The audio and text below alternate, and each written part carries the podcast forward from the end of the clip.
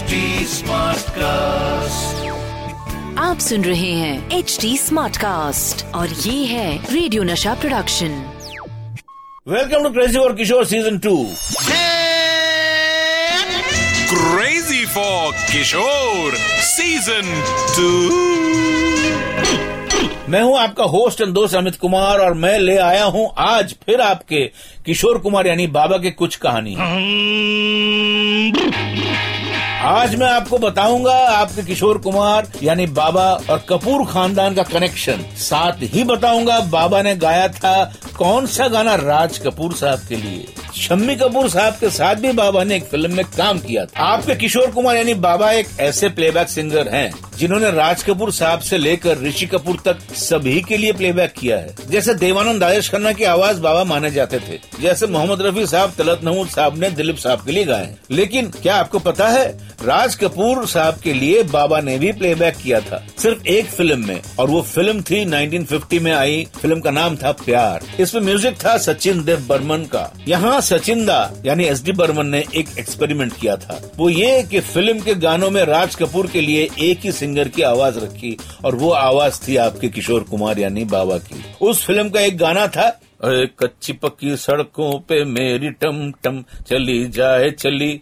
और चली जाए चली जाए चली जाए टम टम। ओ, ओ, ओ, तो ये था बाबा का वो गाना जो उन्होंने राज कपूर के लिए गाया था। इसी गाने के साथ बाबा के गानों के टम टम चलाता हूँ। मैंने आपको बताया कि बाबा ने हर कपूर के लिए गाना गाया है। पर एक कपूर ऐसे थे जिनके लिए बाबा ने तब गाना नहीं गाया जब वो हीरो थे बल्कि तब गाना गाया जब वो कैरेक्टर रोल करने लगे थे। और वो कपूर थे शम्मी कपूर। चाहे कोई मुझे जंगली कहे, कहने दो जी कहता रहे।